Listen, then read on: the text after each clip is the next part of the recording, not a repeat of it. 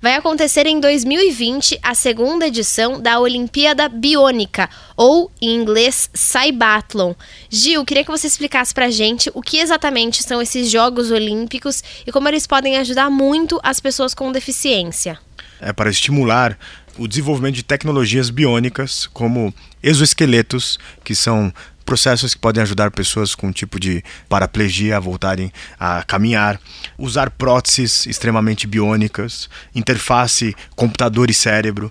Então, na primeira edição, foram 66 equipes de pesquisadores que desenvolveram tecnologias para pessoas com deficiências em várias áreas como teve uma corrida de próteses de pernas altas, você teve uma outra corrida de cadeiras de rodas motorizadas, corrida com exoesqueletos motorizados, ações para usar o braço, prótese de braço motorizado, enfim, processos onde ajudam pessoas a se tornarem é, seres humanos biônicos.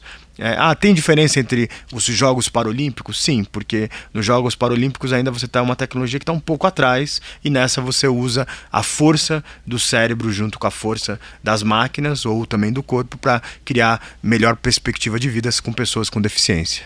Muito bem, a primeira edição aconteceu em 2016, a próxima é em 2020. Eu e o Gil com certeza vamos acompanhar de pertinho e trazer as novidades aqui para você. Se você quiser ver como funcionam essas Olimpíadas Biônicas, é só entrar na nossa página Revolução Band News que você confere no site da Band News FM.